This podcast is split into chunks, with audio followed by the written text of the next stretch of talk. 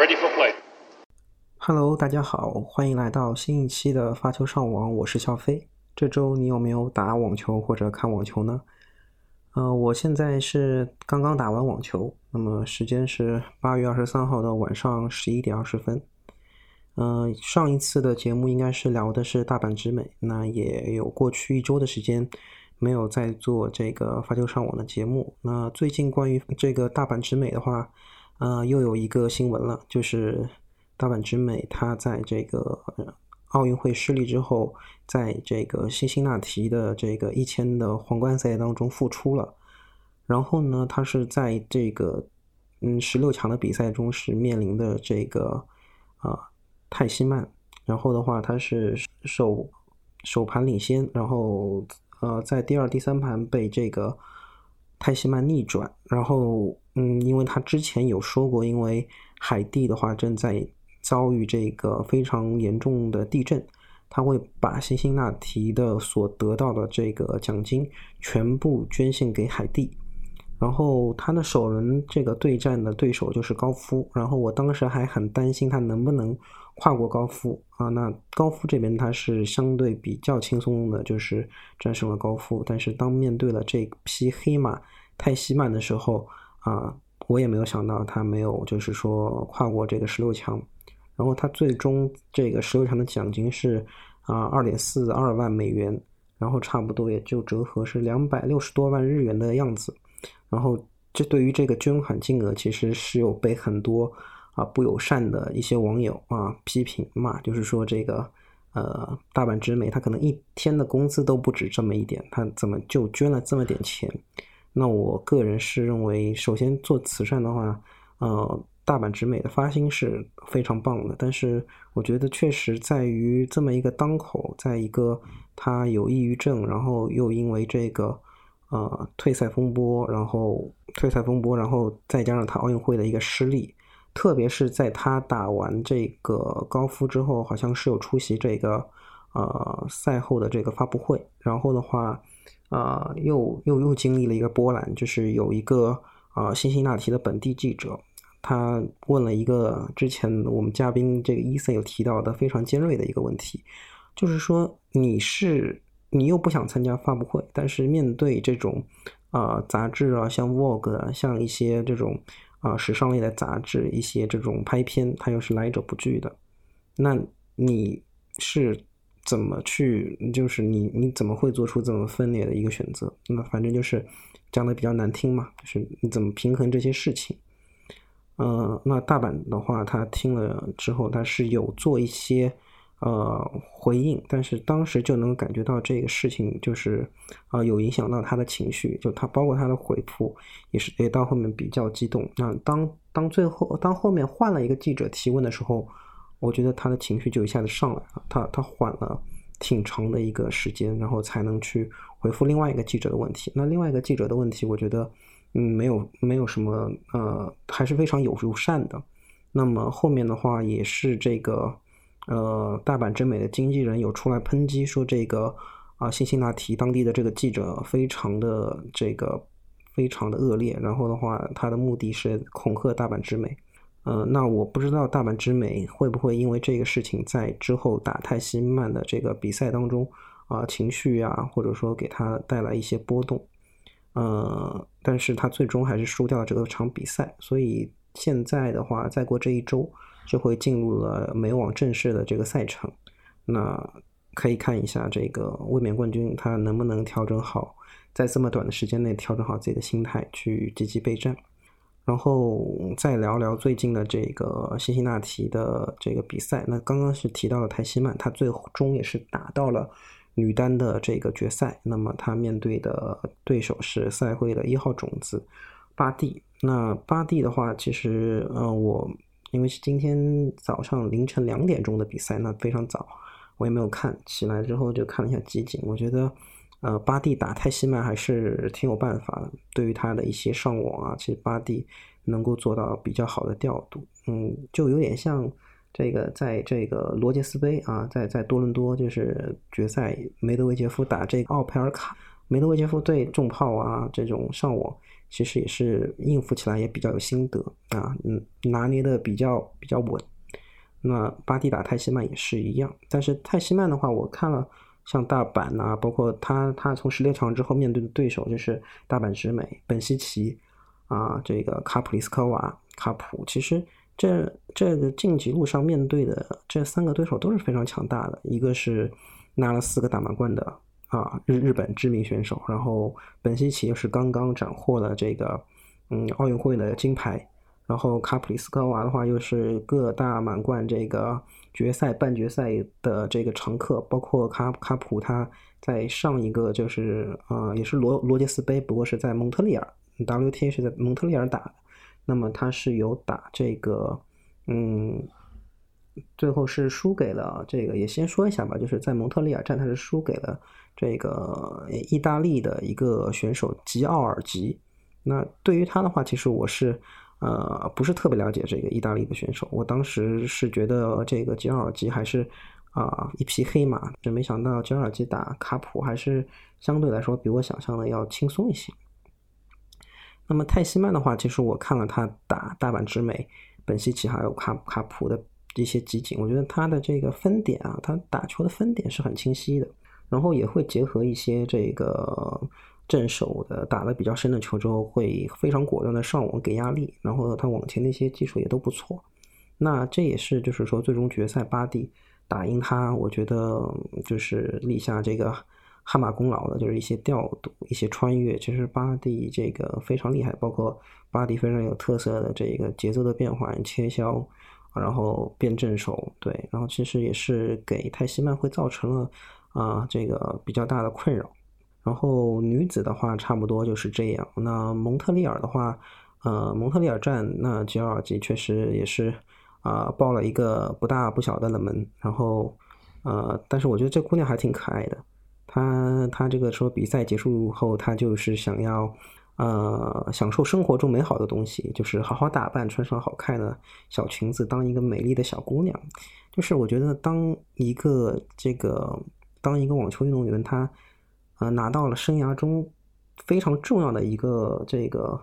分站赛的冠军，然后他的一个愿景就是想过好这个美好的生活。其实看上去其实是一个非常简单质朴的一个愿望，但是我觉得这个人还是非常可爱的。对，然后聊一下男单这一块儿，嗯，辛辛那提的决赛是这个呃兹沃列夫打这个卢布列夫，那这场比赛其实非常短。好像一个小时都没有打满。然后的话呢，这个卢布的话，他跟兹维列夫的这个晋级之路，呃，晋级到决赛的这个半决赛，完全是两种不同的情况。呃，可以说，相对于这场决赛，辛辛那提的两场半决赛，啊，诞生了非常多的这个谈资。主要是两个，一个是梅德韦杰夫，他就是一个接发球，然后。呃，应该是卢布列夫发球，然后梅德韦杰夫去呃追一个比较大角度的一个回球，然后这个撞到了呃摄影机，然后的话呢，导致了他的这个右手手腕有受伤，然后呃梅德韦德夫也是坚持了比完了比赛，但是能够看到他后面的一些回球其实是啊有一些不协调的，还是比较难受的，包括在力度上面。呃，都会有非常大的欠缺，然后也很佩服他的这个运动精神，还是打完了这场比赛。但是，嗯嗯，我觉得梅德韦德夫还是这个手腕的伤还是挺难办的，一周的时间，我觉得他挺难就是伤愈复出的。然后的话，他他也有说他想要去起诉这个呃美网的这个赛赛赛事委员会。然后的话，我我不知道。呃，这个其实我觉得也有点找心理安慰。那在一个球员救球的行动路线上面，就是架架了这么大的一个机器，其实是为了转播嘛。但是我觉得，嗯，还是需要给予这个球员更多的这个运动空间。那无论是为了转播也好，那你总归都是为了一个竞技的一个观赏性嘛。如果你如果这个空间，没有完全能够让球员去施展腾挪开的话，其实对于运动对对对运动员的保护也是非常有影响的。那么另外一个就是西西帕斯打这个兹维列夫，然后他们是打满了三盘，然后非常焦灼，呃，大概花了我啊两个多小时的时间。其实我当时呃看到这个从第二盘开始看的，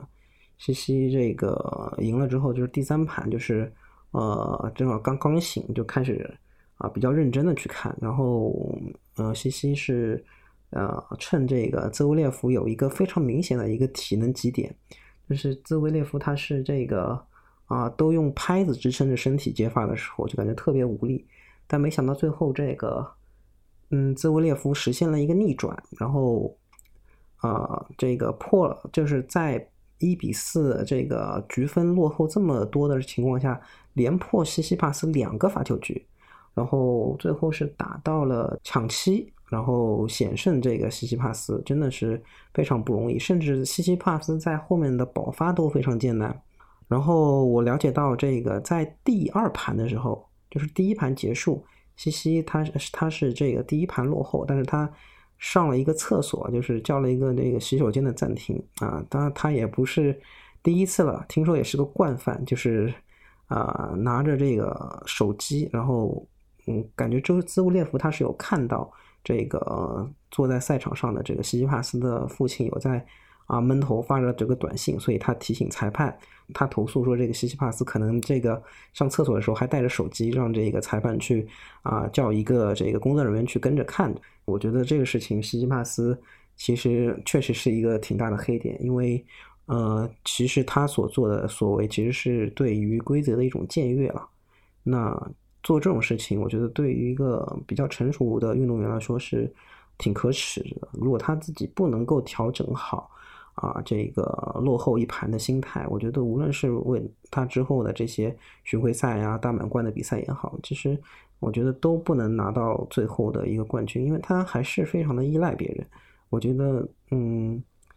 特别是像他这种特别高水平的运动员，这个。在这个 A A T P 排排这个第三的一个选手，那你必须要有这个信念感，你能够去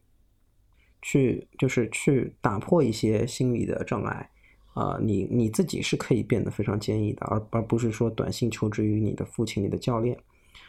嗯，然后这个辛辛辛那提这块的男单说完了，那么在之前的这个多伦多的这个。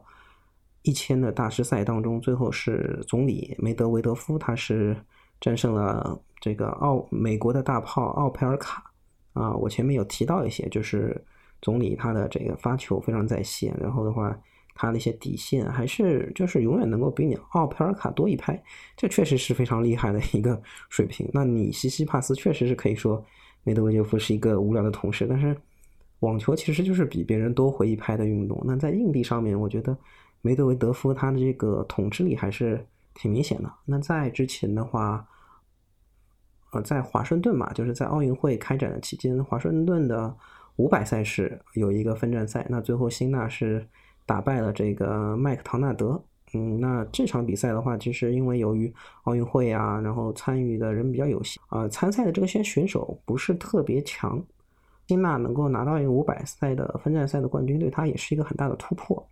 但是之后，他跟这个我比较关注的沙布瓦洛夫在两个一千的大师赛当中，还是发挥的比较乏善可陈吧，比较早就被淘汰了。所以其实年轻人的这个稳定性还是，嗯，打了很大的问号。对，啊，就是如果他们能够啊技术相对稳定，然后调整好心态，我觉得他们的这个巡回赛还是这个大满贯的成绩会更好一个台阶。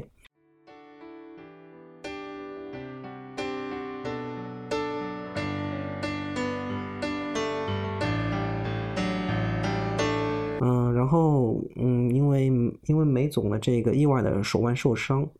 呃，再跟大家说一下，就是可能这个未来美网的比赛，呃，在男单 ATP 这一块退赛的选手是比较多的。那首先是这个，嗯，蒂姆，他由于这个手腕的伤病，因为蒂姆的这个手腕手腕的伤病迟迟没有伤愈恢复。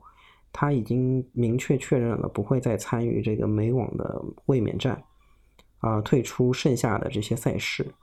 那现在来看，他六月份申请的温网前一周的这个马洛卡的草地赛，其实让他付出了非常大的代价。呃，他弄伤了自己的这个手腕嘛，所以，啊，手腕他遇到的这个情况跟梅总是一样的，但是他现在也应该算是一个老伤了，梅总是一个新伤，所以，啊，对他们俩来说挺遗憾的。卫冕冠军，呃，梅网好像已经有九年没有这个没有运动员卫冕了，所以这一次肯定也没有卫冕冠军了。然后，嗯。就是这一次肯定也没有卫冕冠军再一次夺冠了。然后的话是纳达尔这一块儿，就是纳达尔之前是有参加这个华盛顿站比赛的时候，就是有这个伤病，受到伤病的困扰，有退赛，然后又尝试了一下这个罗杰斯杯，就是有有打了一下这个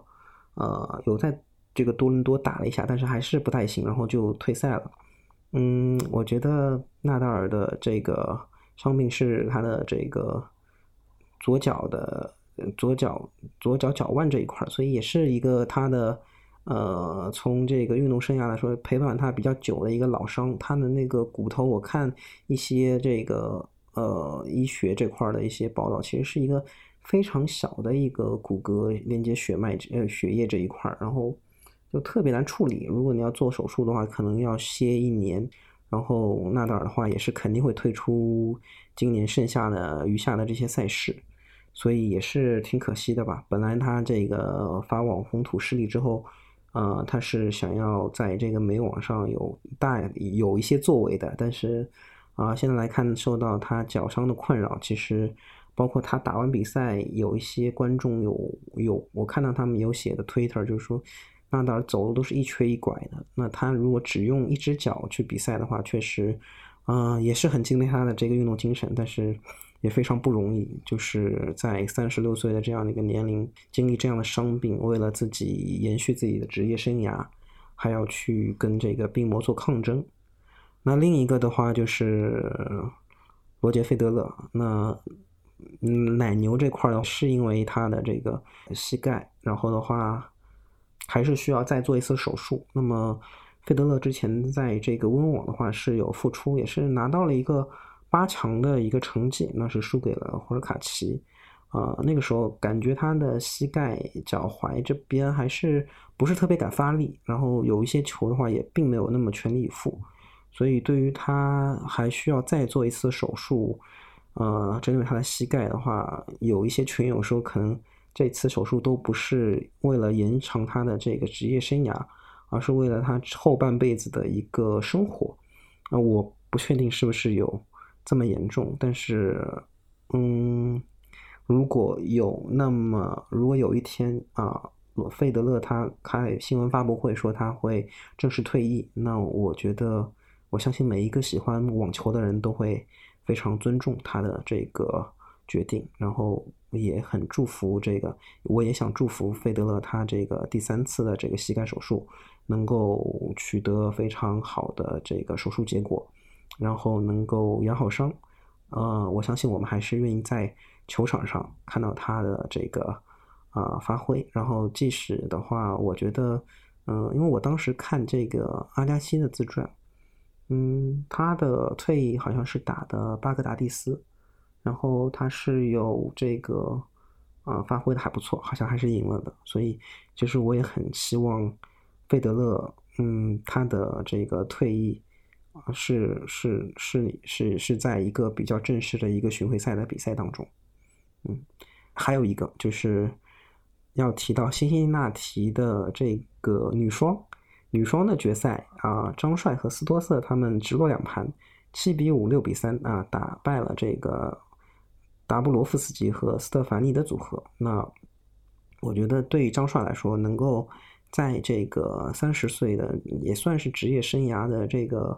啊接近尾声的时间，能够再拿一个巡回赛的女双的大师赛的冠军，啊，还是非常好的。这也是他第一个这个夺得的 WTA 一千级别的这个女双的冠军，所以我觉得像她这种，嗯。可能年龄偏大、单飞的球员，能够在职业生涯的末期能够有这样不错的成绩，我觉得也是可喜可贺，非常令这个我们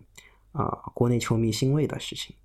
然后今天的发球上网差不多就到这儿，然后之后应该还会对这个美网